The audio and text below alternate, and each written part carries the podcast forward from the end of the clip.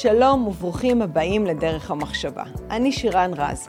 בכל פרק אני אראיין אנשים מרתקים ואני אעלה תכנים מגוונים ובעלי ערך שיעזרו לנו להבין איפה אנחנו חיים. שלום וברכה לעוד פרק שיעסוק בהיבטים הדתיים של האסלאם במלחמה שהתחילה בשביעי לעשירי. אני חושבת שכל יהודי באשר הוא חייב להקשיב לפרק הזה, לזכור אותו בעל פה, להפנים אותו, שזה יחלחל בכל נים בגוף שלנו, בשביל שהשביעי לאוקטובר לא יחזור. אין מישהו שלא פתח את הסרטונים שמזועזע והצעקות של אללה אכבר אה, בכל מקום אה, מתקשרות קשר ישיר לרצח ולטבח. בנוסף אנחנו תמיד שומעים את המילה אטבח אל יהוד ואני שואלת את עצמי אטבח אל יהוד למה אל יהוד למה הם רוצים לטבוח רק את היהודים? האם יש משהו יש איזשהו חיבור בין הרצון שאללה הוא הגדול ביותר שמוריד להם איזושהי הנחיה להרוג את היהודים? או שאולי זה איזשהו דמיון שלנו? ובשביל זה הזמנתי את אה, אליעזר שרקי שהוא מזרחן במשרד המשפטים והוא היה גם במינהל האזרחי ביהודה ושומרון והוא גם מומחה לדתות. הרמת את היד, אתה רוצה לתקן אותי לגבי ההגדרה? היה מזרחן, הוא היה מזרחן. היה מזרחן במשרד המשפטים וגם במינהל האזרחי ביהודה ושומרון. Mm. שלום, נעים מאוד ותודה שהצטרפת. שלום לך. תראה, אני, אני, אני רוצה להגיד לך משהו. קודם כל, כולנו עדיין כואבים ומדממים מהשביעי לעשירי, ויש המון פרשנויות והמון מחדלים, ו- ו- ואני בטוחה שעוד יתבהרו מלא אה, תשובות לשאלות שאנחנו שואלים את עצמנו. אבל אם נהיה כנים את עצמנו, עם עצמנו, זה לא התחיל בשביעי לעשירי.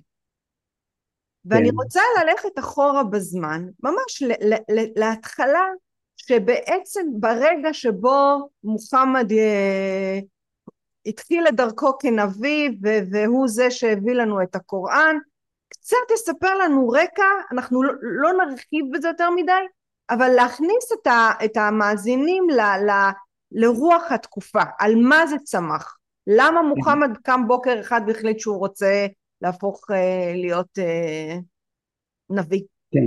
עם, אה, עם תומכים. אם, אם תרשי לי, אני אגיד כמה דברי הקדמה. אבל... בוודאי, בוודאי. דברי הקדמה, כי אני שמעתי בפודקאסט שלך, שמעתי בעניין רב את יגאל כרמון. ובין שאר הדברים המעניינים ביותר שהוא אמר, הוא אמר ש-25 שנה הוא עובד מאוד קשה להביא כל החומר המתפרסם אה, לארץ, לתרגם את זה לעברית, וזה לא מעניין משרד החוץ. הוא לא, הוא לא מתעניין בו. זו שאלה מאוד מעניינת מפני שזה חומר ש... זה חומר שיכול בהחלט לעניין משרד החוץ, העמדות של הערבים וכו'. אבל מתברר שזה לא רק משרד החוץ. אה, האקדמיה לא מתעניינת בו, משרד החינוך, משרד הפנים, לא מתעניינים במה שהדבר. וזו שאלה מאוד מעניינת. ולדעתי אה, הנושא הזה קשור אינטימית למה שקרה בשבעה באוקטובר. שבעה אוקטובר נפל לנו מן השמיים כמו רעם איום ונורא. כן. והתעוררנו מחלום, התעוררנו מתרדמה עמוקה, זה לא רק הפשלה של אה, המודיעין והשב"כ וכולי, שלא היו ערניים ורימו אותנו כל כך קלות, בקלי קלות, אלא זה תופעה כללית בחברה הישראלית. למה הם לא מתעניינים ביגאל כרמון? מפני שזה מפריע לדימוי העצמי שלנו. אנחנו uh, רואים את עצמנו כחלק מהמערב, אנשים מתוקנים, אנשים שעוסקים בדברים מאוד חשובים, נעלים, הסכם בכלכלה, טכנולוגיה, מה פתאום לנו להתעסק בדברים אה, שפלים כמו הצעקות של איזה, איזה דחשן במסגד או דברים כאלה. זה מקלקל את התמונה. אנשי משרד החוץ הם אנשים מעונבים, הם אנשים מעונבים שהם חלקים כזה, חלקים שעוסקים בעניינים נשגבים, כמו שאמרתי, וזה מפריע, מפריע שיתעסקו בכלל עניינים האלה. עושים כאילו זה לא קיים. הם חיים בבועה, הם חיים בבועה שאנחנו במזרח התיכון. אמנם אנחנו במזרח התיכון, אבל כמו ששמעתי לפני כמה ימים נחמן שי אומר בקול פתטי כמעט אה, באחד השידורים, אנחנו חיים במזרח התיכון אבל לפי הערכים שלנו. זה לא רק לפי הערכים שלנו, בוודאי שלפי הערכים שלנו, אבל לפי הדימוי שלנו, ורוצים לטאטא מבחוץ כל מה שמפריע. ולכן לא מתעסקים, זה מפריע הדברים שיגאל כרמון מביא, כי זה פוגע בדימוי של אנשים מתוקנים שצריכים להתעסק, כמו שאמרתי, בדברים אה, אה, מפריעים, דברים שוליים, דברים שאין להם חשיבות. אה, כפי שהעיר בצדק יגאל כרמון, יש בזה גם מן הגזענות, זאת אומרת שמה שעושים הערבים זה לא חשוב, גם לא אנחנו יודעים מה לעשות, אנחנו מכירים את השטח, אנחנו שותים בכל, והם רק צעקנים בעצם. וזה אופייני לכל התופעה של החברה הישראלית, שחיה בבועה, לא רוצה להכיר מה שהולך בחוץ. זה, זה מאוד חמור, מפני שהאסלאם הוא נוכח בצורה מסיבית במה שקורה. איך ייתכן שבירושלים בתי ספר מלמדים הסתה נוראית מבוססת על האסלאם וזה לא מעניין משרד החינוך.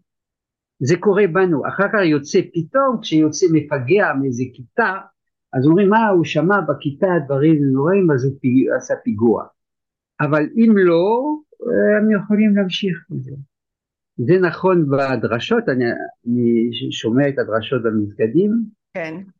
זה במסגדים שבשליטה שלנו בהר הבית, במסגד אל-אקצא וכולי, דברים שנוראים שאי אפשר לתאר, כן, וזה מתקיים בנו. וזה הולך ככה בכל העניינים, אה, מסתובבים באוניברסיטאות בדגלי אש"ף, כשמאמינים בצורה תמימה ומטומטמת ביחד, שזה שזה רק זה ביטוי לרצון למדינה עצמאית או משהו כזה, כאשר דגלי אש"ף זה אומר שאנחנו רוצים להשמיד אתכם. זה מה שזה אומר. ומסתובבים באוניברסיטאות בדגלי אש"ף. אפשר להעריך מאוד את הדוגמאות האלה, זה הולך, זה יורד עד לרמה של קולות המואזין המופחזים שבאים להראות שמי בעל הבית פה. זה מראה, זה ממשיך בפיגועים כמובן הרבים לצערנו.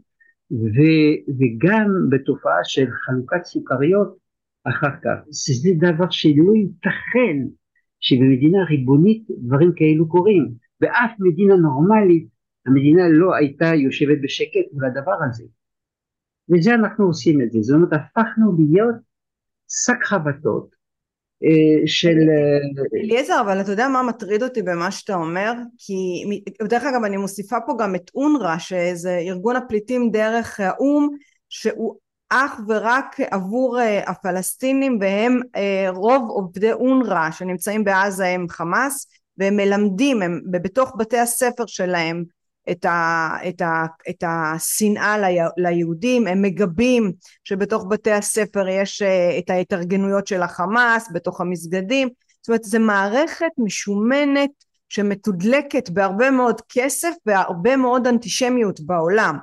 אבל מה כן. מטריד אותי? מה שאתה אומר זה, זה שיש איזושהי מנטליות יהודית, אני אפילו לא יודעת אם ישראלית, אבל יהודית שאנחנו מביאים אותה מתקופת הגולה, כי הרי זה לא הפרעות הראשונות שאנחנו חווינו, שיש משהו ביהודים שהם אה, לימדו את עצמם, אני אומרת משהו נוראי אני יודעת אבל רק בשביל שנבין, להיות סוג של אה, מזוכיסטיות, יש איזו מזוכיסטיות, איזושהי ספיגה שאנחנו מוכנים לספוג כמעט כל דבר ולהכיל כל דבר. זאת אומרת זה משהו שאנחנו חינכנו את עצמנו ואז כל הרבה הרבה הרבה דברים קטנים ולא הגיוניים אנחנו מטאטאים מתחת לשטיח עד שהדבר הזה מתפוצץ לנו בפרצוף כל פעם מחדש. כל פעם מחדש. אבל אני רוצה קצת לתקן מה שאת אומרת, מפני שבתקופת בן גוריון זה לא היה ככה. בן גוריון היה מאוד מקפיד בענייני הריבונות, ואני ראיתי, אם את רוצה לדעת, אני ראיתי בכנסת, הייתי אצל חבר הכנסת פעם אריה אלדד, והוא הראה לי חבילה של צילומים של אה, A5 בערך ככה גודל קטן, עם שש שורות, כולם חתומים על ידי דוד בן גוריון. לראש, ה, לא יודע אם זה היה שב"כ או מקביל לשב"כ בתקופתו, אה, נא להעביר מעבר לגבול מוחמד זה וזה וזה עם בני ביתו או עם משפחתו בלילה תוך 24 שעות להוציא אותו מהארץ. באותה תקופה יכולת לשלוח ילד בן שבע לקנות חלב בכל כפר ערבי היה שקט.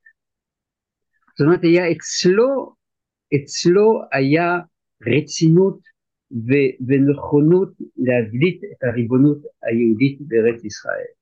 וזה הלך והידרדר, הידרדר, הידרדר עד ל, ל, ל, לאן שהגענו. אנחנו עכשיו דומים יותר לגוליבר שנמצא פתאום בארץ שהוא מגיע, שהוא ענק, ויש יצורים קטנים מאוד שתופסים אותו עם אלף ואחד חוקים ומקבעים אותו בעצם באדמה. אנחנו הפכנו להיות ככה, יש כל המערכת המשפט שהתערבה בכל הנושא הזה, יש ה-ONG, הארגונים הבינלאומיים והארגונים הלא לא, לא ממשלתיים ויש אה, העיתונות ויש דעת הקהל ויש אקדמיה ויש זה, כולם מתערבים, כולם אומרים שמותר לו לעשות, הוא יכול להתבטא ככה, הוא יכול להתבטא ככה, והממשלה, המדינה, היא הפכה להיות אימפוטנטית, אימפוטנטית בצורה הולכת וגוברת, ו, אה, וזה, אני צריך להגיד שזה לא, לא החמאס, החמאס זה אותה תופעה אבל מעבר לגבול, שאנחנו לא מתערבים, ולא מתערבים והם בינתיים בונים את עצמם, בונים את עצמם, בונים את עצמם עד הרגע הנכון. וזה פה uh, תופעה כללית בחברה הישראלית כשיש תפקיד מרכזי מאוד לרשות הפלסטינאית בכל הדבר הזה. אנחנו אם כן חייבים להתעורר, להתעורר, לחזור להיות עצמנו, להיות, לחזור להיות ריבונים כי אחרת אנחנו לא נצליח לשרוד. כפי שאמר אה, פטון נראה לי הגנרל האמריקאי, במלחמה מה שחשוב יש רק שתי תוצאות, או שאתה מנצח או שאתה מנוצח, כל השאר זה דברים בטלים, אם אתה מנצח אתה חי, אם אתה מנוצח אתה מת, ואנחנו חייבים עכשיו לחזור לעצמנו ל- ל- ליסוד החיוני של החיים עצמם, זה לשבור את כל החוטים האלה ולהתעסק באתגרים יקרים. אני, אני רוצ, תכף אני ארצה שארחיב אבל נזכרתי בדימוי שדוקטור מרדכי קידר אמר שכשבתקופת בן גוריון היינו ספרטנים אנחנו הבנו את המשמעות של המשילות של הכוח הצבאי של הדומיננטיות שלנו ועם השנים הפכנו להיות אתונה אנשי רוח תרבות ומהר מאוד קיפלנו את הגבולות שלנו מבחוץ ומבפנים ואנחנו כן. חייבים לחזור להיות ספרטנים זה לא אומר שאין לא יהיה אנשי רוח כן. בתוכנו אבל חייבים כן. להתחזק רק שני תיקונים האתונאים הם לא היו אה, כאלה חלביים אוקיי. זה מצד אחד. מצד שני צריך להבין זה לא רק שהפכנו להיות אתונאים ומעוניינים בתרבות והכל. אנחנו הבאנו את הנושאים האלה לקיצוניות שלא, שלא תתואר. ההתערבות בגורמים שונים בינלאומיים, עיתונאיים, אנחנו, הבג"ץ וזה וזה, זה נכנסו בוורידים של הממשל, של הממשלה, של המדינה, עד כדי כך שנתקלו אותם. ש... תראה, אתה בעצם בא ואומר, אמ, אם ישראל תחזיר לעצמה את החשיבה של בן גוריון, את המשילות, אז נוכל להתמודד. עכשיו, אני אומרת, ובשביל זה אנחנו משוחחים פה, שיש פה בעצם איזושהי התנגשות תמידית של מאות ואלפי שנים בין אידיאולוגיות, בין לאום. זאת אומרת, יש פה ראש בראש אה, מלחמה קשה של קבוצה גדולה מאוד שמאמינה בדרך אחת ויש קבוצה שמאמינה בדרך שנייה. אני יכולה להגיד לך שאני עובדת המון בהסברה ואני משתדלת לכתוב בכמה שאני יכולה באנגלית ו...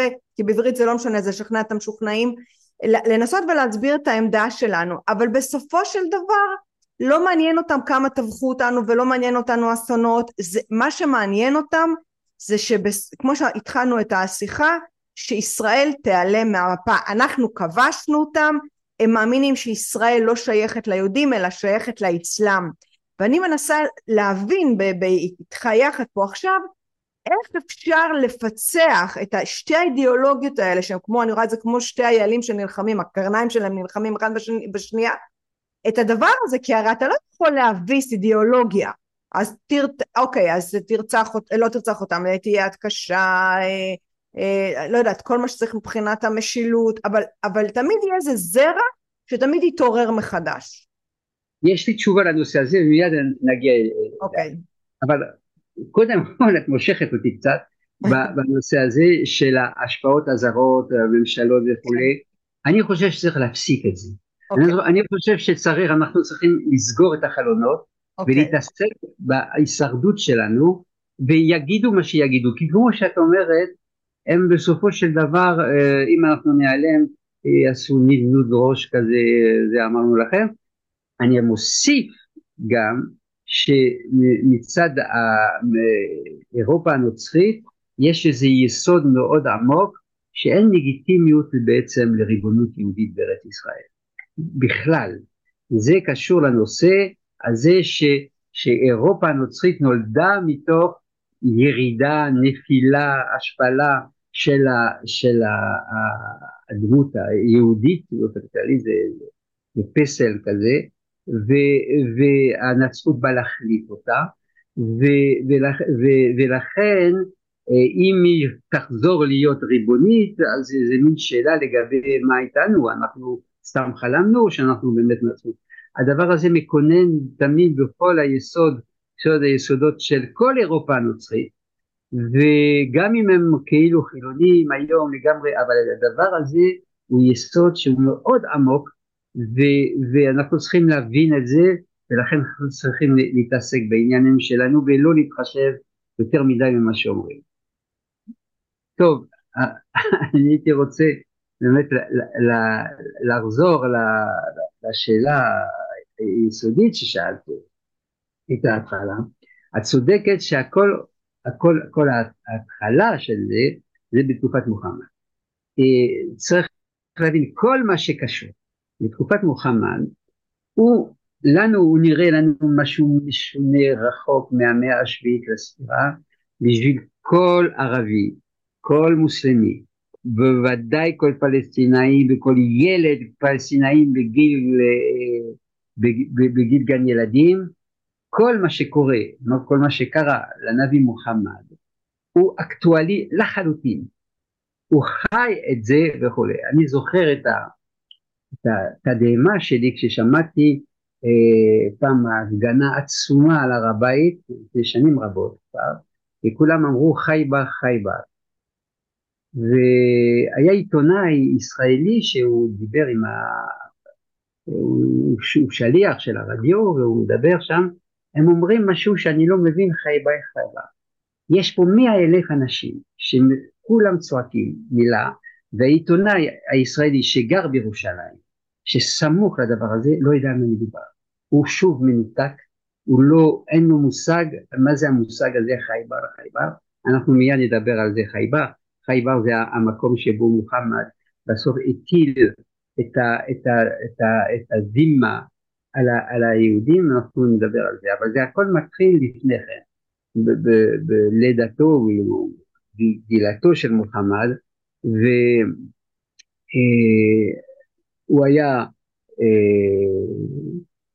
שייך קודם כל לשבט קוראי שבט השליט, השליט במכה, הוא התחתן עם אישה 15 שנה יותר מבוגר ממנה, חדיג'ה, ועסק במסחר בינלאומי בעצם של שיירות של גמלים, והיה מיסטיקן, ויום אחד מופיע המלאך גבריאל, ג'יבריל, ואומר לו, אקרא ביסמי רביקה, תקרא, מלשון קוראן, תקרא בשם רבך, אדונך, ותתחיל להפיץ את האסלאם בעצם, אני מקצר מאוד.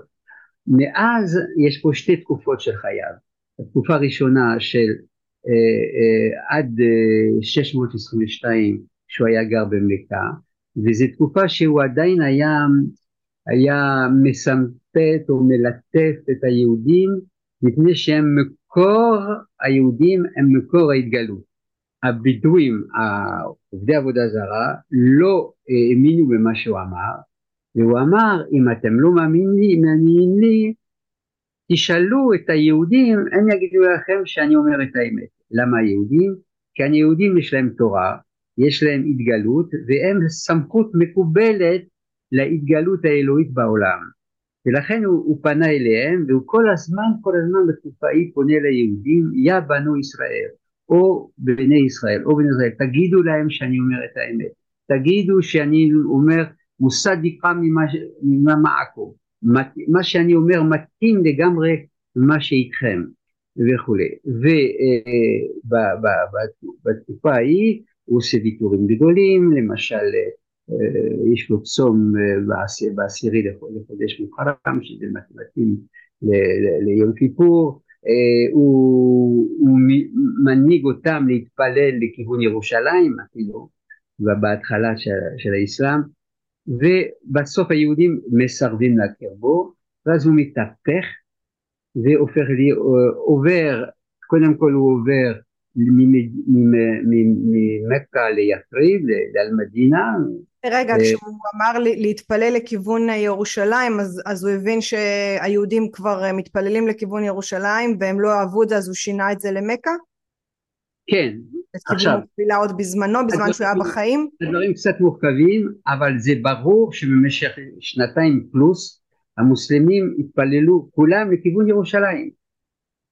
אה, זה, זה שאלה האם הוא, הוא שינה את זה, האם הוא, הוא הוא חשב באמת שזה לכיוון ירושלים, שבהתחלה בתפיסתו ירושלים הוא עדיין מקור הקדושה ולכן הוא התפעל בכיוון הזה, זה ויכוח מאוד גדול בין החוקרים, אבל אה, על פנים כאשר הוא עבר לאל-מדינה, הוא ברח עם הקבוצה של האנשים שלו, הוא עבר לאל-מדינה, למה שנקרא בסוף אל-מדינה, זה היה יצחיב בהתחלה, הוא, אה, הוא משנה את הכיוון שלו והופך להיות עוין ביותר ליהודים. הוא הופך להיות עוין ביותר והוא אפילו, הוא מקלל אותם פתאום, מקלל אותם והם חזירים, הם אה, קופים והם אויבי עלה והם אויבים המוסלמים וכולי ובסוף אה, הוא הורג אותם. היה מדובר על שלושה שבטים גדולים שהיו במדינה, השבט הגדול זה בנו קורייזה והוא אה, תוקף אותם ושוחט אותם, הוא מבקש מעלי הבן דוד המקורב אליו, נשוי לאשתו, לביתו, אה, לקחת את החרב ולהרוג אותם שמונה מאות איש בחנדק, בתעלה שעל יד מדינה, ושוחט אותם. והאנשים והילדים איתו בשבי והכל. הסיפור הזה הוא סיפור מכונן. הוא מופיע בקוראן אה, אליעזר או שזה אה, אה, כל מיני כתבים מההיסטוריה? מה שאתה מספר לא, זה לא, לא, בקוראן? יש, לא, לא, יש פסוקים, קודם כל זה לא מההיסטוריה, זה נכון שיש שני מקורות עיקריים לאסלאם, זה הקוראן, שזה דברי אללה, צריך לזכור, זה מאוד חשוב, כשהקוראן, כשמוסלמי מצטט פסוק מהקוראן, הוא לא אומר מוחמד אומר בקוראן, הוא אומר קאלה אללהו תעלה, אללה אומר בקוראן, זה דברי אללה, ויש כל הסיפור חייו של מוחמד והמעשים שלו וכולי שנקרא בחדיס. והם המוסלמים לא כל כך מבדילים בין הדברים. בחדיס הוא נחשב למקור גדול של האסלאם. וחלק מהדברים מסופרים בחדיס ויש להם הד בפסוקים בקוראן. ואחר כך אה, הוא ממשיך, ממשיך צפונה. היהודים אה, בורחים למקום שנקרא חייבר הם מצטרפים למקום חי, מה שנקרא חייבר שזה נווה מדבר שעוסקים בחקלאות ומתבצחים שם.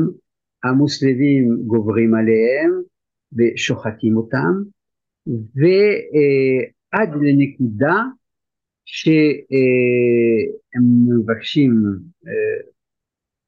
מוכנים להיכנע על חייהם ומוחמד לפעם הראשונה מקבל את הכניעה שלהם ומטיל עליהם את החובה של הכניעה למוסלמים שנקרא דימה. מהו הזימה? זה הופך להיות המעמד המובטח ליהודים ולנוצרים, אגב באסלאם, דימה במקור זה אומר חסות רק, אבל זה, זה מתורגם למעשים מאוד מדויקים. הדבר הראשון אה, הוא שקודם כל אסור למוסלמים ולנוצרים שיהיה להם שליטה כלשהי על המוסלמים.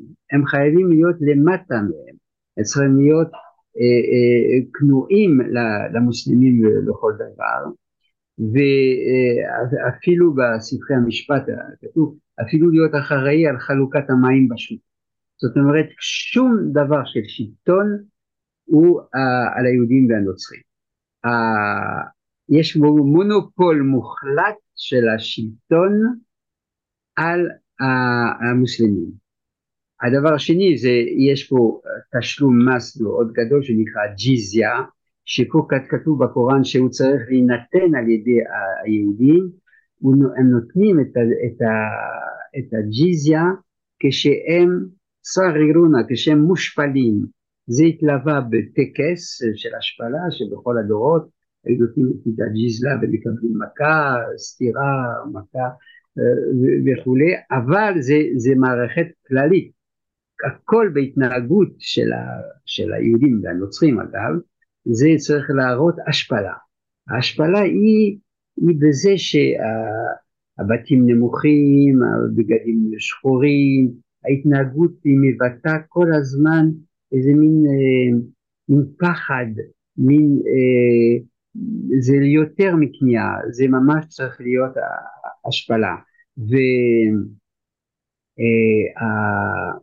והייתי אה, אומר, ב, ב, בתנועה אחת, התנועה הטבעית של הדימים זה ככה, לכן ככה, שלא יהיה מכה. התגוננות כי תמיד המכה קרובה, כי זה גם דבר שהוא מאוד חשוב, צריך להטיל, אני מצטט את הקוראן, להטיל אימה בלב הכופרים, צריך כל הזמן, ולכן כל הזמן, אני זוכר אה, אה, חבר שלי שגדל בדמשק, סיפר לי כשהוא היה קטן, היה הולך לבית הספר כל בוקר, והיה הולך לאורך העיר המוסלמית, המדינה, ובדמשק הוא היה הולך עם הילקוט ככה, כי היו זורקים עליהם אבנים. וואו. זה לפני, זורקים אבנים לפני מדינת ישראל, לפני כל, כל דבר, זה בשנות ה-30 והכל. למה לזרוק אבנים על ילדים? צריך להזכיר להם, להזכיר שאתה דילמה, אתה צריך להיות למטה.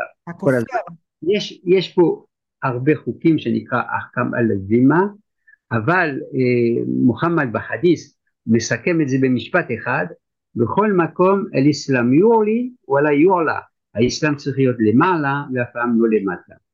אני מסכם... האסלאם צריך להיות למעלה ומה? סליחה, לא שמעתי את המשפט. ולא למטה. אה, ולא למטה. אל-אסלאם יועלי וואלה יועלה.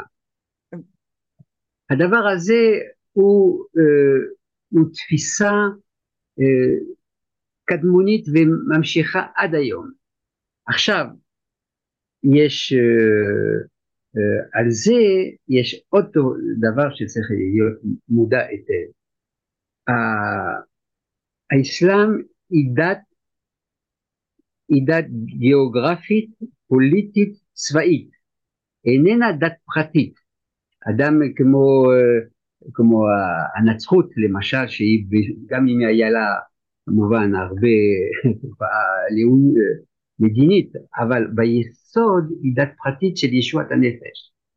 ולא כך באסלאם. אני בסוגריים שמעתי לפני שבוע משהו מטורף שאני לא יודע איך להגדיר, להגדיר אותו, אני מקווה שזה פייק ניוז, זה לא בטוח בכלל שזה פייק ניוז, שהקצינים בצבא הזמינו מאה תופסי קוראן ל... זה נכון, זה נכון.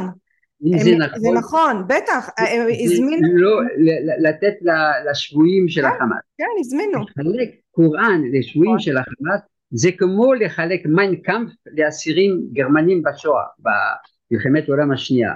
לא אחר, שם, שם, והוא מרוב תמימותו, טיפשותו, בורותו של הקצין הזה, הוא לא אין לו מושג מה כתוב בקוראן, הוא חושב שהם יקבלו את הספר הזה כמו ספר תהילים או ספר אבנגליון או משהו כזה. וזה ביטוי אחד מיני רבות של חוסר הבנה מוחלט מה זה הקוראן ומה זה לנו. אז עכשיו אני... המזעזע זה שהוא הזמין את זה מראש לאלו שיגיעו והוא כבר כאילו ש... כמו שמכינים בבית מלון ויש לך דרישות איך לסדר את המיטה, איזה מים אתה רוצה, איזה קפה, אז הוא מסדר להם את התנאים כולל ספרי קוראן. כולל ספרי קוראן, אמרתי לך זה, זה כמו לחלק מיינקאמפ לקצינים נאצים, זה, זה אותו דבר. אז בסדר אני חוזר לענייננו. שהאסלאם היא דת אם כן היא דת כללית גיאוגרפית פוליטית איננו דת פרטית ולכן אה, יש פה יסוד מאוד גדול שהעולם העולם כולו זה דבר מאוד חשוב העולם כולו כי הדת האסלאם היא דת אוניברסלית אבל שהאוניברסליות שלה מתבטא בגיאוגרפיה בשטח שטח כדור הארץ כולו מחולק לשניים. איפה שהאסלאם שולט מבחינה מדינית צבאית, נקרא דר אל אסלאם, הבית של האסלאם. זה יכול להיות כל מיני מקומות שונים, אבל סך הכל זה הבית של האסלאם. הדבר השני, כל מקום שהאסלאם איננו שולט בו, נקרא דר אל חרב, בית המלחמה. כי, למה בית המלחמה? כי עכשיו צריך להקדים, כל המוסלמים כולם מהווים אומה אחת. זה לא משנה אם הוא מתוניס, ממצרים או מעיראק. הם מהווים אומה. זה אומה אחת. האומה הזאת יש לה אגב רק מסגרת פוליטית אחת מוכרת, לגיטימית, והיא החליפה, החליפות. היא, אה, היא היסוד של, של כל ה, היסוד של כל התפיסה המדינית. ולכן חייב, אה, יש רובץ על האומה חובה נצחית לנהל מלחמה מדר אל אסלאם לדר אל חרב כדי להביא להתרחבותה של דר אל אסלאם ושליטתו בעולם כולו. זה נקרא ג'יהאד. אליעזר, אני רוצה רגע לחזור על הדברים שלך לוודא שהבנתי, אוקיי? בעצם מה שאתה אומר שדת האסלאם היא גיאוגרפית, פוליטית, צבאית, בכל מקום שנמצא האסלאם זה בסדר, מה שמחוצה נחשב לאזור מלחמה, והם כפופים לאומה, שעל האומה מנהלת בעצם, החליפות מנהלות את זה. מה זה החליפות האלה? אתה יכול במילים שלך קצת להסביר לנו? חליפות. חליפות, סליחה. חליפות זה אחרי מותו של מוחמד, נבחר לו יורש, שהוא חליפת רסול אללה. זאת אומרת, המחליף של, של שליח עליו. הוא מחליף אותו מבחינה מדינית בלבד, לא מבחינת הנבואה. הנבואה הסתיימה עם מוחמד שהיה חותם הנביאים, אבל מבחינה צבאית מוחמד היה גם חליף וגם שליט. אז מה שממשיך בחליפות זה השלטון. אנחנו רואים למשל בדגל של ערב הסעודית, אה, זו דוגמה אחת, יש פה דגל ירוק גדול ויש פה פסוק אחד של לה אילה אילה לה הוא מוחמד רסול אללה, זה כתוב בזה השהדה, ההכרזה על אחדות, ומתחת חרב. ואם כן זה מבטא את שני הממדים האלה. הפסוק זה הנבואה של מוחמד והחרב זה השלטון. מה שעובר בחליפות זה השלטון. והשלטון הלגיטימי האלוהי הוא שלטון מוחלט. עכשיו יש בכל דור ודור חליפה. עכשיו היו מלחמות פנימיות, היו חליפים שונים לפעמים וכולי, זה לא משנה, העיקר שיש חליף. אם אין חליף, מי מנהיג את הג'יהאד?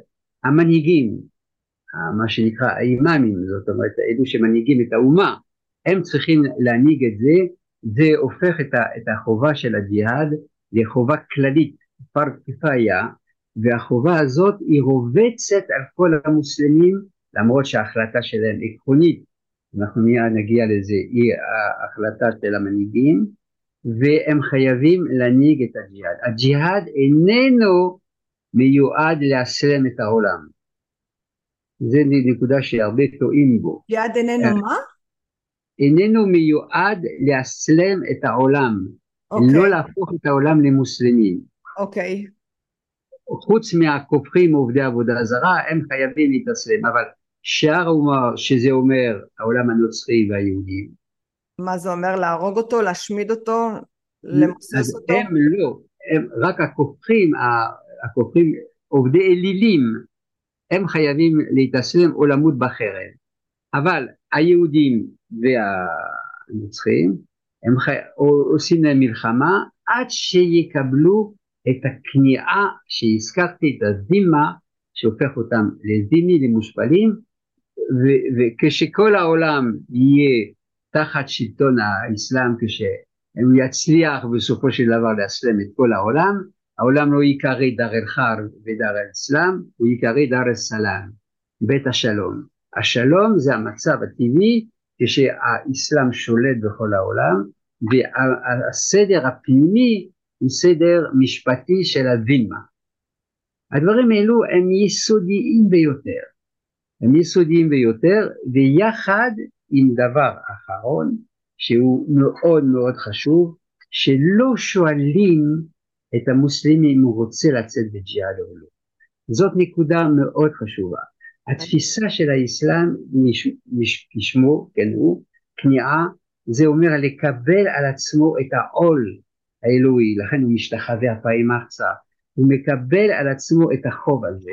אה, כתוב, ב, כתוב בקוראן, תצאו במלחמה אפילו שאתם שונאים אותו, ואין פורע עלייקום, אפילו שאתה שונא את המלחמה, אתה חייב לצאת, כי אללה יודע יותר טוב ממך.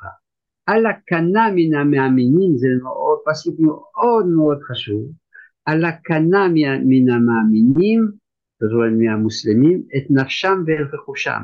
אנחנו לא שייכים לעצמנו, אנחנו שייכים לאללה, הוא מחליט מה לעשות, והוא מחליט שאנחנו צריכים לצאת למלחמה, אנחנו יוצאים למלחמה. ואיך הם יודעים מה אללה רוצה? גם, מי מתחזק את זה כל השנים זה האימאמים, כמו שאתה אומר, שהם מתחזקים את הדבר הזה בפועל. אז פה הנקודה השלישית החשובה ביותר. מה שקובע מה שעושים בסופו של דבר זה פסוקי הקוראן, אבל פסוקי הקוראן לפעמים הם סותרים זה זה, מה שקובע זה התנהגותו של מוחמד. מוחמד הוא אמנם לא אל, הוא אדם, לא כמו בשיעה, שזה אצל השיעים, יש פה אי ודאות בנקודה הזאת של הניצוץ האלוהי שאצל מוחמד, אבל בשביל 85% מהמוסלמים זה הסונים בעצם, הסונים, מוחמד הוא אדם, הוא אדם אבל הוא האדם השלם ביותר שיכול להיברוא. אי אפשר למצוא אדם יותר שלם. וחוץ מזה הוא מחסום, זה אומר שהוא חסין מן החטא. הוא אפילו שירצה הוא לא יכול לחטוא. ולכן כל המעשים שלו הם מעשים חתומים בחותם האמת. האמת והטוב, אין טוב מוחלט, אין מוסר מוחלט. המוסר זה מה שקובע מוחמד. וואו. בסופו של דבר, וזה חמור מאוד. למה זה חמור? כי התנהגותו של מוחמד זה היה כמו שייח' בדואי, ו, ועם אלימות קיצונית כמו שהיה אצל בדואים. והוא כל הזמן אומר תפסו את, ה... תפסו את, ה... את הכופרים, תעשו נגד אלו שאתם נלחמים בהם ואני אה, אה, אקרא לזה הלוך, כן, אה, אלו שהם אויבים שלכם יומתו לפי חרב או יצלבו, יצלבו אותם, צליבה, או ייקחו יד ימינם ורגל ויד שמאלם, או ההפך וכולי. זאת אומרת כל מיני זוועות מה, שהיו מקובלות אפשר להגיד, הפכו להיות מקודשות על ידי הדמות של מוחמד, שהפך להיות הדגם העליון. ולכן כל מה שהם עושים... מה שהקראת לנו עכשיו זה סורה מהקוראן, נכון? זה ציטוט מהקוראן. מהקוראן. זה פסוק מהקוראן. כן. אני, זה פשוט מטורף, כי זה מה שהם עשו בתקיפה בשביעי לעשירי. ויש עוד פסוקים. ביד... אוקיי. יש עוד פסוקים, הם בדיוק. עכשיו זה מה, ש... זה מה שאני רוצה להסביר. איך שהתנהגו אנשי חמאס, זאת אומרת הזוועות, כולל קטיעת האיברים ואונס אנשים, זה הכל מתועד בקוראן עצמו כ, כיעד לכופרים. זאת אומרת שזה לא התנהגות, חוץ מהתנהגות פראית, אבל זה, זה לא רק התנהגות פראית, זה, זה התנהגות מתועדת. גם הם, גם דאעש כשהם היו בסוריה אני זוכר היטב, שעשו מעשים נוראים אה, אצל היזידים ואצל זה וכולי, וכל העולם מזדעזע, וכל פעם הם דאגו להוציא מין שער, פלייר כזה, שבו אני קראתי אותו, שבו הם מסבירים, אנשים מזדעזעים, אבל עשינו בדיוק כפי שמוחמד עשה במקרה כזה, כפי שהוא עשה במקרה כזה, זאת אומרת הם מכוסים לגמרי על ידי אסלאם, הם, הם, מתנהגים כפי שרצוי לעשות לכופרים. עכשיו, עכשיו צריך לה, להבין משהו. הם, אה, אמרתי להם ש, ש, ש, שהעולם מחולק לשתיים. עכשיו, אה, השטח של דר אל אסלאם הוא שטח מקודש לחלוטין. מה שהיה פעם תחת ידי המוסלמים חייב לחזור לידי המוסלמים זה אדמה שנגזלת מהם.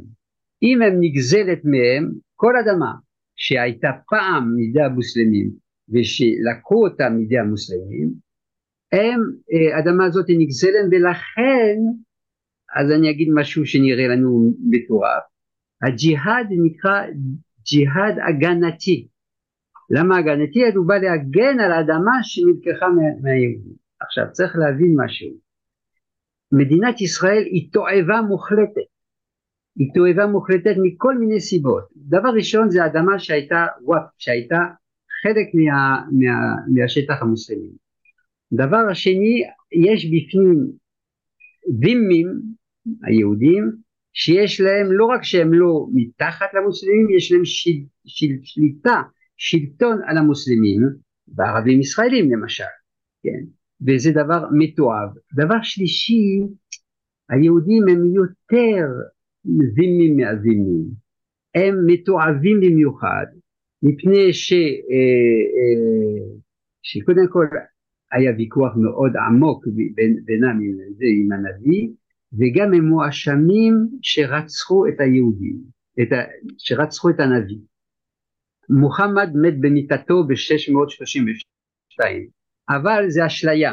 למעשה הוא מספר לפני מותו ששנתיים לפני כן כשהיה בחייבר, שלוש שנים בעצם, הוא היה בחייבר, אה, אישה יהודייה נתן לו לאכול בשר אה, נגועה באיזה אה, סם מוות סום, כמו שהם קוראים בערבית, ברעל, והוא בא לאכול את זה, והוא ירק את זה מיד, ואמר זה, זה, זה מורעל, אבל זה עשה את שלו במשך שנתיים, ובסוף הוא מת מזה.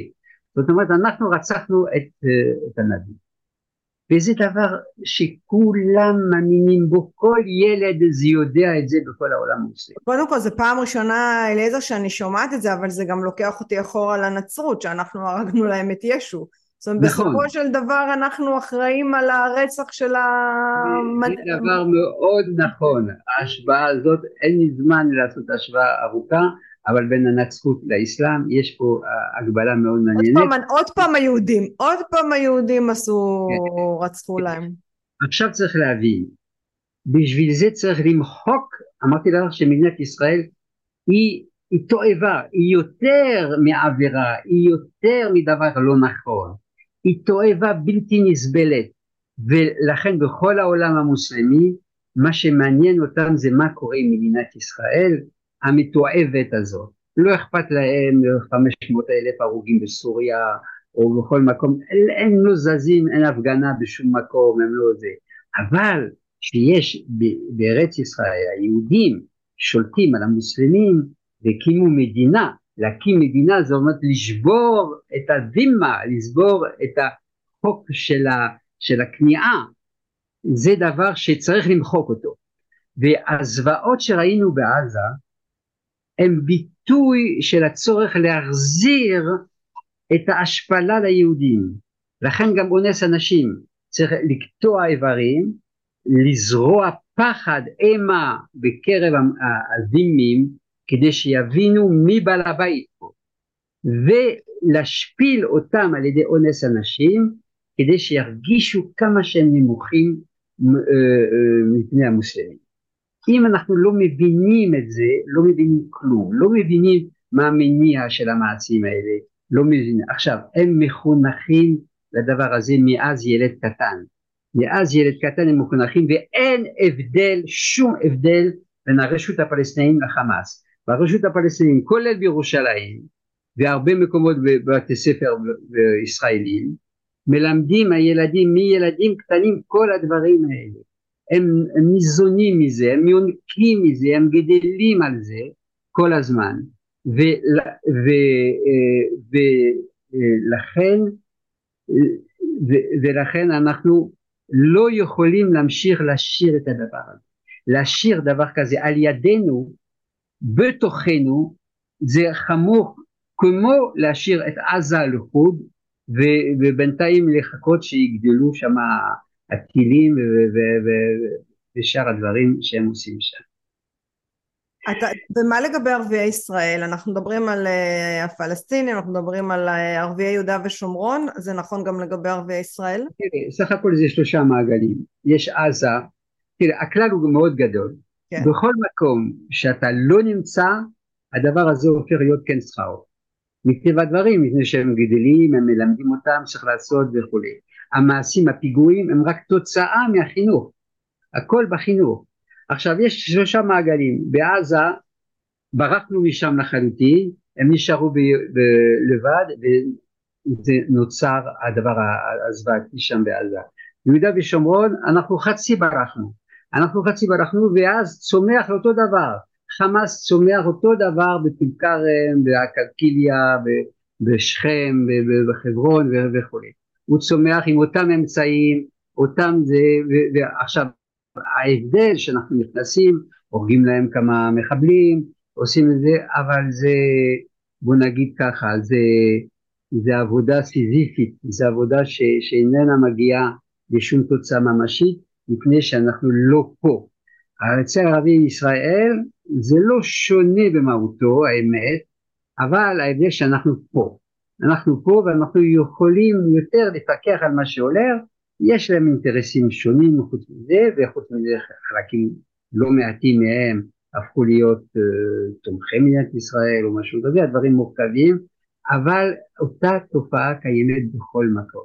אם אנחנו לא עוקרים, עוקרים, קודם כל את החינוך לדברים האלה, זה תמיד יצמח מחדש, תמיד ייכנס לנו בצורה אחרת ויהיה לנו בארי באזור חיפה או באזור איזשהו יישוב אה, בכל מקום או בצפון וכו', זה יחזור אותו דבר, מפני שזה מדובר בציווי אלוהי ואנחנו לא יכולים להשאיר את זה ככה.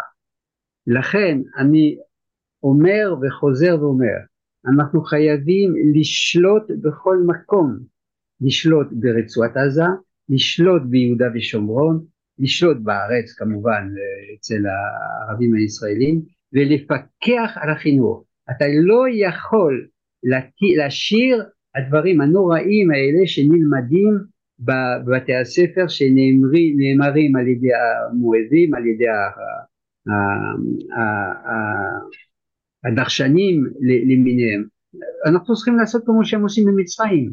במצרים יש מיליון, אני לא יודע כמה מסגדים בכל מקום, ושם... 110 מיליון תושבים, בטח זה באמת כמות הזויה של מסגדים. גדולה, אבל תדעי לך שבמצרים בודקים כל ספר קוראן, כל, כל הספרים שמלמדים, בודקים כל דרשה של האימאם, הם מאוד קפדנים, מאוד שולטים עליהם. אנחנו חייבים להתאושש, כמו שאמרתי, לחזור לעצמנו ולשלוט שם בכיוון הזה. אם אנחנו, יש לנו הרגשה של מה לנו זה דעתם, זה דתם, זה וכולי, אנחנו ניגמר, זה לא יצליח אה, בכלל. אנחנו חייבים לפקח על כל מה שהולך שם, להרים שרוולים, להתעסק בסופו של דבר במה שאנחנו לא רוצים להתעסק. אנחנו אמרנו בהתחלה שמעדיפים אה, להתעסק בענייני משרד החוץ והיפים ושאר הנושאים, לא להתעסק בזה, זה סכנת מוות לנו. אנחנו חייבים לרדת לשורש הבעיה ולטפל בזה ממש. זה, זה, זה גם אומר אה, להכין אנשים שיכולים לעשות את זה, זה אומר שיש עבודה אדירה באקדמיה, כי האקדמיה אה, כבר שלושים וארבעים שנה לא מלמדת את הנושאים האלו, הם הפכו להיות מוקצה מחמת מיאוס, אז אתה יכול ללמוד מה שאתה רוצה באקדמיה, אתה עושה דוקטורט באבן רושט ופרבי ובתקופה החדשה מגמות באש"ף כל מיני דברים. אבל הטקסטים היסודיים של הג'יהאד של, ה, של האסלאם של החדיס וכולי לא עוסקים בזה. כמעט אף אחד שלא עוסק בזה ומי שבא לעשות איזה עבודה הוא... אתה בישראל או בעולם, בעולם המערבי בכלל? זה, זה נכון שזה בעולם המערבי בכלל עכשיו מפחד המוסלמים אבל בישראל במיוחד, בישראל במיוחד זה פשוט הנושאים האלו לא נלמדים, לא בבאר שבע, לא בתל אביב, לא בירושלים, לא בחיפה, לא עוסקים בדברים היסודיים ביותר, מפני שזה נחשב ל... קודם כל זה, זה מביך את המוסלמים שעוסקים בזה, וחוץ מזה יש תפיסה שזה הכל לא אמיתי, הבעיה האמיתית היא לאומית, כלכלית, אנחנו מכירים את הנושאים האלה. את לא רוצה לחזור לתקופת מוחמד, אבל צריך לחזור לדעתי לתקופה של מאה שנה. לפני מאה שנה קרה שני דברים. כן, אני אשמח. שני דברים בדיוק. כן. ב-1928 אה, הקים חסן אל-בנה את האחים המוסלמים במצרים. למה בשנה הזאת? כי ארבע שנים לפני כן, ב-1924, מוסטפא כמאל אטאטורק כינס את הפרלמנט באנקרה וביטל את מוסד החליפות. כפי שאמרתי המוסד החליפות הוא חשוב ביותר בג'יהאד ומאז זה היה נחשב לאסון נורא למוסלמים אבל ממש על ביטול החליפות ומיד אחר כך חסן אל-בנה אמר שביטלו את החליפות אנחנו צריכים לשקר. סליחה על הבורות אבל מי זה חסן אל-בנה? חסן אל-בנה היה מורה במצרים הוגה דעות מאוד חשוב ש, שכתב ספרים והכל והכל מסביב על תחיית האסלאם הצורך לשקם את האסלאם האמיתי והוא למעשה הראשון שהכניס כל התכנים האלו החמאס הוא מסתעף לאחים המוסלמים זה כתוב באמנה שלו אנחנו חלק מהאחים המוסלמים האחים המוסלמים נמצאים בכל העולם הם נרדפים הם נרדפו בהרבה מקומות במיוחד במצרים אבל הם תמיד אה, חוזרים ונהיים מחדש. עכשיו אה, זה היה ב-1928. 1923, קצת כמה שנים לפני כן, לא הרבה, היה כינוס של, היה אחרי נאומות הכותל, היו נאומות בכותל, ואז התאספו פרופסורים מהאוניברסיטה העברית, פרופסור סימון, פרופסור, נראה לי ברטין לובר היה ביניהם ואחרים, והם קבעו כלל. הסכסוך הזה הוא לאומי אינו דתי אסור להתייחס אל זה כסכסוך דתי. ואם זה יהיה סכסוך דתי לא יהיה לו פתרון, הוא יהיה איבה לנצח, אנחנו צריכים להתמקד בצד הלאומי. ומאז זה הפך להיות פרדיגמה בכל האליטות בארץ. אתה לא יכול למצוא קצין בכיר, אקדמיה, פרופסור, כמעט כולם, פרופסורים וכולי, וכל מי שלמד שם, זאת אומרת ראשי מדינה וכולי, כשאתה אומר אבל זה בעיה דתית וכולי, לוקחים את זה בחיוך סרפני, תעזוב, זה, זה, זה מילים, זה לא משהו אמיתי, משהו אמיתי זה ענייני הכסף, זה ענייני החמולות, זה ענייני זה וכולי, ועוסקים בדברים אחרים, והס מלהזכיר את הנושא הזה. למעשה, אמרתי לך, האקדמיה אסרה בסוף, בסופו של דבר, להתעסק בזה שזה משהו מדהים. אני, אה, אני זכיתי, אפשר לקרוא לזה, ששנים רבות עבדתי במשרד המשפטים בתוכנית מסוימת של מילון משפט מוסלמי, שעסקה בטקסטים המוסלמים באלפי עמודים של טקסטים אה, בערבית קלאסית של כל הנושאים האלו וירדנו לפרטי פרטים. זה, זה, זה עבודה קשה, זה דורש ידיעה מאוד עמוקה בערבית וכאלה הדברים. לא עוסקים בזה באוניברסיטה, מתעסקים בכל מיני דברים, כי זה תמיד אותו דבר. שאלה טכנית, אליעזר, הקוראן הוא, הוא רק בערבית או שהוא גם מתורגם לשפות? כי אני שמעתי באיזה מקום שיש הנחיה שאסור לתרגם את הקוראן לשום שפה, כי מוחמד קיבל את זה בערבית אה, צחה כן. ורהוטה. אה, זה, זה, זה מעניין, אה, זה מתורגם בכל מיני שפות, יש אנשים שתרגמו את הקוראן, אבל המהדורה של ערב הסעודית, למשל, כתוב שם, זה מתורגם באנגלית, בצרפתית וכולי, וכתוב שזה לא תרגום, זה התאמה לשפה, הם לא רצו להגיד את המילה הקוראן, כי זה אסור, זה בכלל דבר מעניין מאוד, שבקוראן הוא האות, זאת אומרת ההוכחה, הנס שמראה לנו את אמיתת האסלאם. איך יכול להיות שהקוראן זה?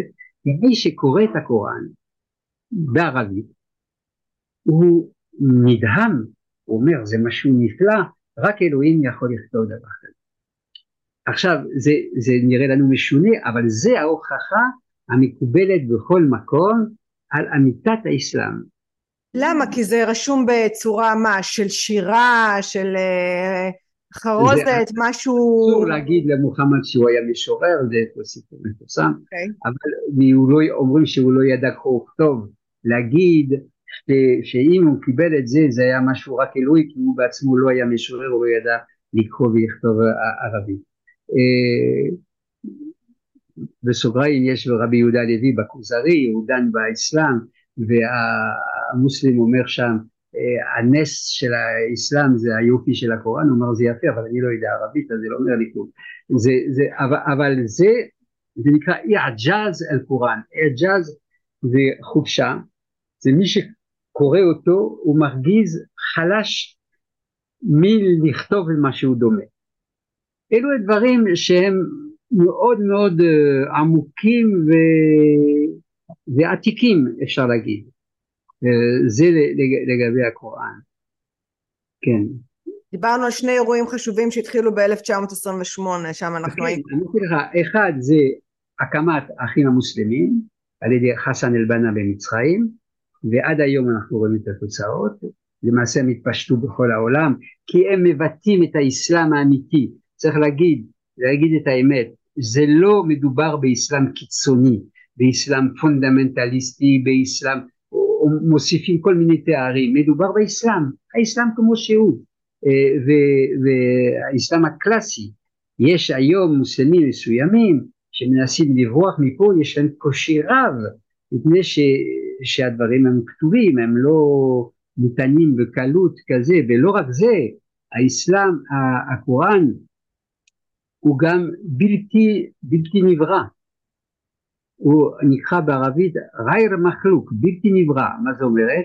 שהוא נשאר, הוא נשאר עדיין בשמיים, הוא, הוא אומנם מגיע אלינו הפסוקים, אבל הם אלוהיים בכל דבר, אנחנו לא יכולים לעשות מה שאנחנו רוצים בפסוקי הקוראן. אה, וזה אם את רוצה זה מנוגד למושג אצלנו של מתן תורה. אין מתן קוראן, יש ירידה כשעדיין קשור למעלה בשורש, יש ירידה. זה לא, לא, לא, הקוראן לא ניתן לך שתוכל לעשות מה שאתה רוצה בתורה שבעל פה. אה, זה, על כל פנים, הדברים האלו מאוד עתיקים, מאוד עמוקים, ו- והם... שק... אבל אליעזר, אני כן רוצה לחדד את זה, כי אה, אה, קודם כל, רגע, שאלה קטנה פוליטית. בעצם האחים המוסלמים יושבים אצלנו היום בכנסת ישראל, נכון? חברי הכנסת הערבים הם סוג של שלוחה של האחים המוסלמים. הם סוג של שלוחה של האחים המוסלמים, אבל גם בלי זה צריך להבין. אין חילונים בצורה אמיתית אצל המוסלמים. יש, יש אה, אה, הבדלי גישה, הבדלי תפיסה, אבל הדברים היסודיים שהזכרתי הם עמוקים ומשותפים לכולם. גם אם אדם מגדיר את עצמו כקומוניסט או, או, או לא מוסלים, בעצם הוא, הוא נאמן לחלוטין ליסודות האסלאם. אני אתן לך דוגמה אחת.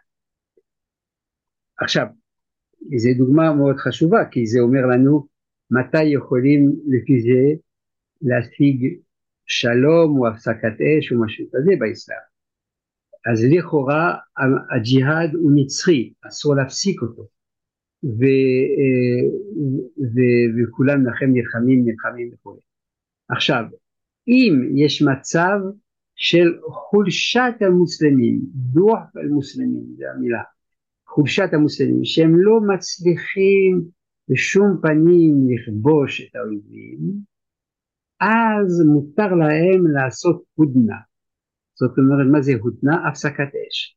הפסקת אש היא חייבת להיות מוגבלת כמה שאפשר עד עשר שנים בערך. מאיפה לומדים את זה? ממוחמד, כמו כל דבר.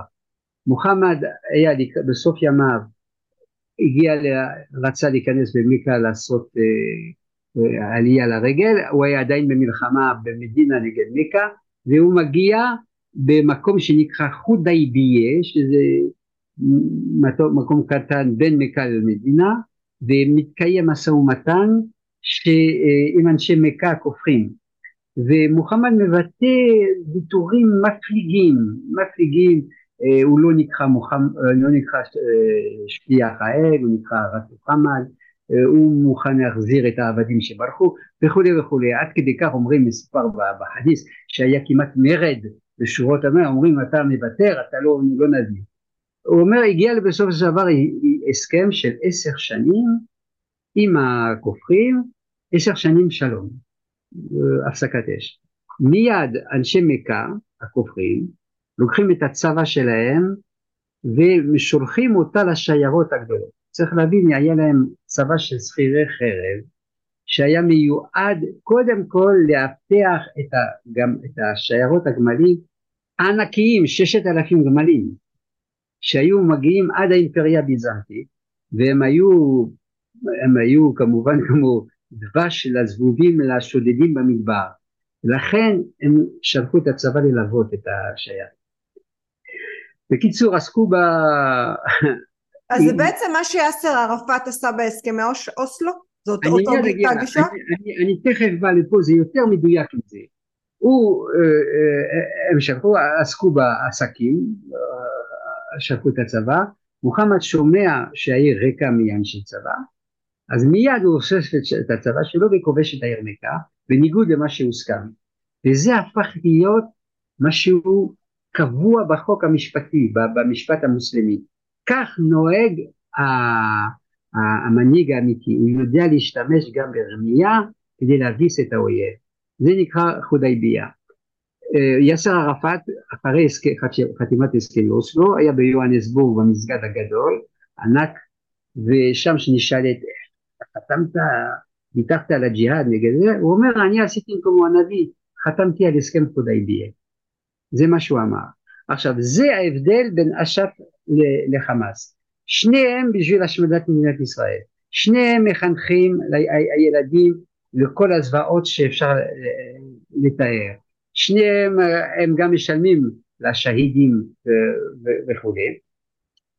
אבל הרש"פ אומר החמאס אומר אני יוצא, אני אדם נאמן, אני מוסלם אמיתי, אני יוצא בג'יהאד והם אומרים לו אתה יוצא בג'יהאד כמו ראש בקיר, אתה לא עושה את זה בחוכמה כמו מוחמד, אני עושה את הג'יהאד החכם, אני כמו בחודיידיה, מגיע להסכמים, מחליש את מדינת ישראל ולאט לאט לאט אנחנו נחסל אותם. זה ההבדל בין הרש"פ לחמאס. לכן לתאר שהרש"פ, אש"ף, הוא ישלוט בעזה זה, זה טירוף לחלוטין כי הוא יצמיח מחדש את הדברים. זה לא ייקרא חמאס, אז כל פעם החמאס לחסל אותו, אבל אחרי כמה זמן ייקרא אריות הג'יהאד או זאבים אה, של המלחמה, כל הזמן יש להם שמות שיכולים וזה יחזור ויצמח מחדש. אם אנחנו לא שם, לא שם, לא פה, וגם ביהודה ושומרון, וגם, וגם בישראל, ותופסים את הדברים מקרוב, זה יצמח לנו ויפוצץ לנו בפנים. אנחנו, אין לנו ברירה, אין לנו ברירה, אנחנו חייבים לעשות את זה. אה, זה, זה הדבר שניתן לעשות. תדעי לך למשל, כן, מקשיבה. שבברית המועצות, כשהם שלטו, היו שולטים עדיין בסטנים בארצות המוסלמים שיש להם, אוזבקיסטן, אפגניסטן, לא אפגניסטן, אזרבייג'אן וכולי, הם שמה שלטו לחלוטין בתכנים הלימודיים. אני יודע, שמעתי את זה מפי אה, עדות נאמנה. אה, אה, שלטו, ואנשים הפכו להיות כמו רגועים נגיד לגמרי. זה דבר ניתן, אבל בשביל זה צריך להתנער מכל המנהגים שלנו, מכל הנוחות שלנו, מכל העיסוק בבועה שלנו שאנשים מהמערב לא רוצים להתלכלר, לא רוצים לעשות את הדברים, אנחנו חייבים לעשות בזה. אני, רוצ, אני רוצה רגע לשאול אותך שאלה שאולי קצת פילוסופית, אה, פשוט זה אה, לא צרם אבל זה אה, האיר איזושהי נקודה בהבדלים בין האסלאם ליהדות שבעצם האסלאם באים ואומרים המוסלמים שמוחמד קיבל את, את הקוראן מהשמיים חלק אומרים בבת אחת חלק אומרים במנות כדי שהוא יוכל לעבד ולעכל וללמוד את מה שמופיע שם. אנחנו קיבלנו אתה גם ציינת את זה את התורה מתן תורה ויש לנו גם עוד ספרים שאומרים שצריך ללמוד אותם בחלקים בשלבים כדי לקבל את כל האור הזה. ולא סתם קבלה אומרים קבלה ולא נתין, לא לתת כי אתה צריך לקבל את האור וזה תהליך. אז בעצם יש פה איזשהו משהו שנשמע קצת אותו דבר זה הדבר הראשון. והדבר השני שהמוסלמים טוענים שהם יצירי אלוהים ואלוהים בעצם שולט בהם הוא זה שיכתיב להם מה יהיה אבל אני מוצאת בזה משהו מאוד דומה גם ביהדות כי הרי אנחנו אלוהים אה, הפיח בנו את נשמתו אנחנו ברואים שלו אז אנחנו גם מצווים לעשות כדרכו וכרוחו אמ, ואפשר לראות את זה על אנשים מאמינים ביהדות שקורים אסונות והם מצליחים לשמור על, על איזשהו חוסן נפשי בגלל האמונה שזו הייתה, משאלה, הייתה משאלה של אלוהים אז כאילו יש פה משהו שקצת מבלבל אותי אולי אתה יכול לחדד לנו את זה? כן אני יכול לחדד את זה בהחלט כן. uh, צריך להבין שמהו הלוז הלב של החוויה הדתית המוסלמית. זה, זה ככה בכל דת, אתה צריך להבין מהי הנקודה הפנימית של זה. הנקודה הפנימית זה הכניעה מול כל יכולת של אלוהים. ולכן יש פסוק בקוראן שאומר אנא תלוג'ו ללחי אל קיום הפנים נופלות מהחי וקיים. זאת אומרת מה זה הפנים? הפנים זה האינדיבידואום, האדם הפרטי. אומרים אצלנו ברוך חכם הרזים, מהו זה, מה זה חכם הרזים?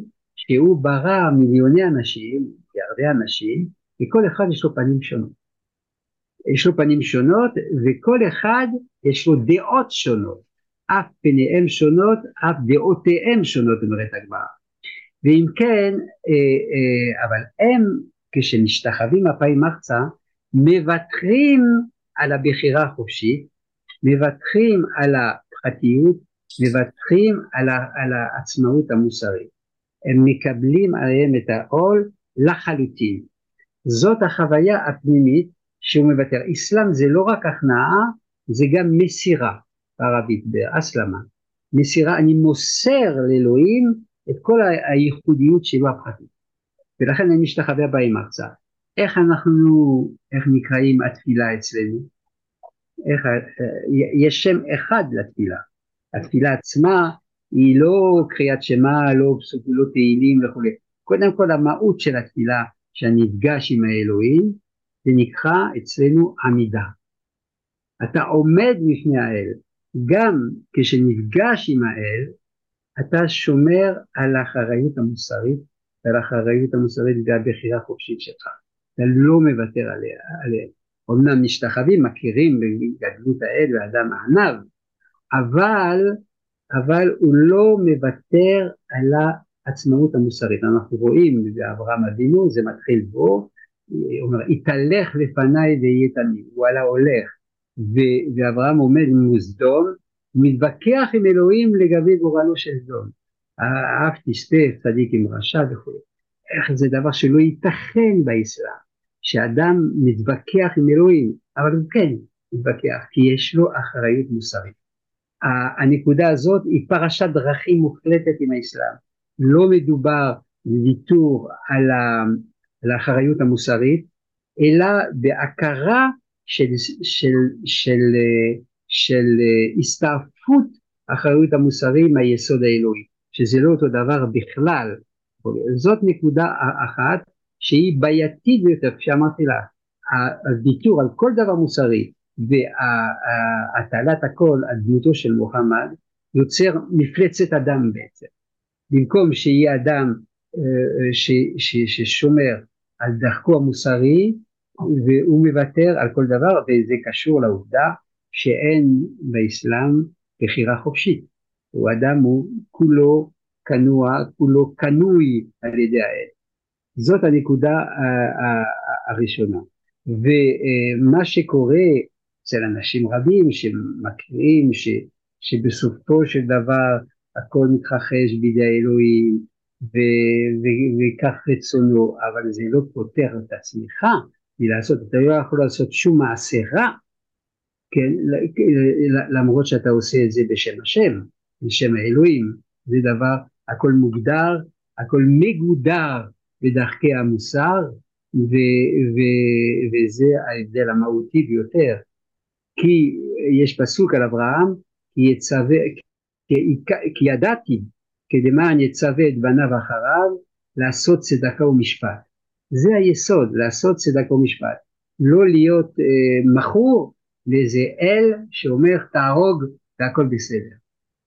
אתה יודע מה זה עכשיו גורם לי לחשוב? על הארכיטקטורה אה, גם בנצרות של הכנסיות וגם של המסגדים ושל הבתי כנסת. זאת אומרת, יש הבדל מהותי בין בתי הכנסת, איך שהם בנויים, לבין הכנסיות המפוארות והענקיות והגגות המאוד מאוד גבוהים וה, והחללים של המסגדים. זאת אומרת, יש משהו כשאתה נכנס לבית האלוהים אה, ביהדות, הנצרות והאסלאם, החוויה היא שונה, זאת אומרת בנצרות אתה מבין שאתה כנוע יותר מול האלוהים, כנ"ל גם באסלאם, ואצל היהודים יש משהו ענב יותר שכמו שאמרת אנחנו עומדים מול האלוהים וזה מעניין שגם בונים את זה בצורה הזאת שהבן אדם ירגיש קטן. כן זה, זה ברור. היוצאים מן הכלל היחיד זה בית המקדש. אבל בבית המקדש הכל מגודר היטב, יש סנהדרין, יש כהנים, זה לא מקום uh, של, של הפקר בית המקדש, אבל את צודקת שכל בתי הכנסת הם בתים של ענווה, בתים קטנים שמבטאים את, את הקטנות של האדם, את, את מול גדלות האל. יש עוד הבדל מאוד גדול, כשיהודים יוצאים מבית הכנסת בשבת, אז ידוע שיש, הם יוצאים, ב, הם נינוחים, מחייכים, כשמוסלמים יוצאים מן המסגד, צריך להבין שבתפילה של יום שישי הדרשה היא דרשה פוליטית תמיד, זה מאוד חשוב, זה חוטבה, והיא מסיימת את התפילה. ולכן הם מחוממים עד הסוף ויוצאים כמו גוש, ועדיף לא להיות בדרך כשהם, ברגע שהם יוצאים מן המסגד. כל הדברים האלו הם דברים שמלווים אותנו כל הזמן, צריך להיות מודע לו, לא להתבייש ממה שאנחנו, יש לנו הרבה סיבות לגאווה, ולא אה, לגאווה, אבל על כל פנים הרבה סיבות לשמור על עצמאותנו, לא להיות מכורים לדברים אחרים ולא לברוח מהם. אליעזר שרקי, אני רוצה להגיד לך שהיו רגעים בשיחה שהרגשתי רפלקס של הקאה מהתיאורים של הקוראן על מה שהיה בטבח, ובאותה נשימה הרחבת אמ, פה, פה את תפיסת העולם שלנו, ואני חושבת שכל יהודי באשר הוא חייב להקשיב לפרק הזה, לזכור אותו בעל פה, להפנים אותו, שזה יחלחל בכל נים בגוף שלנו, בשביל שהשביעי לאוקטובר לא יחזור. אז תודה לך. תודה רבה, תודה רבה לך. ביי, להתראות ושיהיה שבת שלום. זה היה פרק נוסף של דרך המחשבה. ביי. כל הפרקים זמינים באפליקציות הפודקאסטים, בערוץ היוטיוב ובפייסבוק. אם עדיין לא הצטרפתם, זה הזמן. להרצאות בנושא חשיבה יצירתית, חדשנות, יזמות, אסטרטגיה רגשית ומדיטציה, מוזמנים לפנות אליי ישירות ל office שטרודל שירן רז dot com. אני שירן רז ואהיה איתכם גם בפרק הבא.